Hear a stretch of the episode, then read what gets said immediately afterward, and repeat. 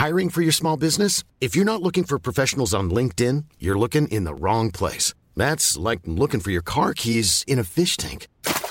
LinkedIn helps you hire professionals you can't find anywhere else, even those who aren't actively searching for a new job but might be open to the perfect role. In a given month, over 70% of LinkedIn users don't even visit other leading job sites. So start looking in the right place. With LinkedIn, you can hire professionals like a professional. Post your free job on linkedin.com slash people today. Welcome to this date in weather history for Friday, December 25th, Christmas Day. I'm AccuWeather.com's Evan Myers. The fall and early winter of 1775 had not gone well for the Patriots during the American Revolution. One defeat was met by another. Starting with the Battle of Long Island, the British chased George Washington and his shrinking army out of Brooklyn, out of New York City, and finally out of New Jersey.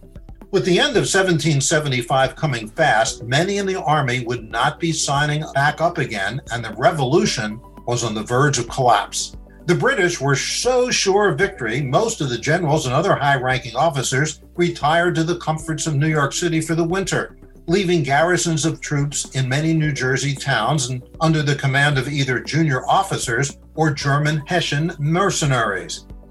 Washington was camped on the Pennsylvania side of the Delaware River, north of Philadelphia by a distance. He was desperate, as was most of his army. Washington was a keen observer of the weather, like many of the nation's founders. His army had miraculously escaped the British in late August after that Battle of Long Island as a bank of early morning fog formed and hid his retreat. He understood river fog in the fall season quite well, having his plantation right along the Potomac at Mount Vernon. He also understood that the strong northwesterly winds that had just set in in that December usually brought on a change to much colder weather, and surmised that the enemy across the river would be hunkered down the next morning inside to escape the cold, and it would also be the day after Christmas and the soldiers would be sleeping in after celebrating and making merry. At 11 p.m. on Christmas night, Washington's army started its crossing of the half frozen Delaware River at three locations. The 2,400 soldiers led by Washington successfully braved the icy and freezing river and reached the New Jersey side of the Delaware just before dawn. Two other divisions, made up some 3,000 men and crucial artillery, failed to reach the meeting point and turned back. Washington was on his own.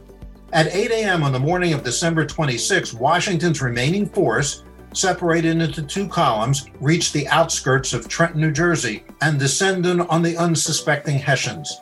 Trenton's 1,400 Hessian defenders were groggy from the previous evening's festivities, just as Washington had surmised.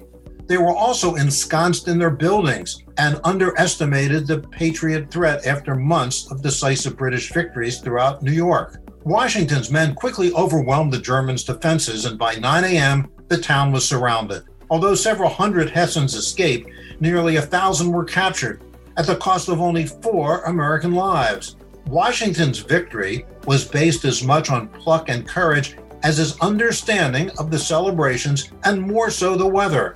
The bitter cold that Washington and his troops braved was the turning point. Hessian sentries were not outside braving the cold, also as Washington imagined. The surprise victory was complete and total. Washington's army was boosted by the victory, and then won also several days later at Princeton. The Patriot Army did not collapse. Reenlistments and new enlistments soared with the victories.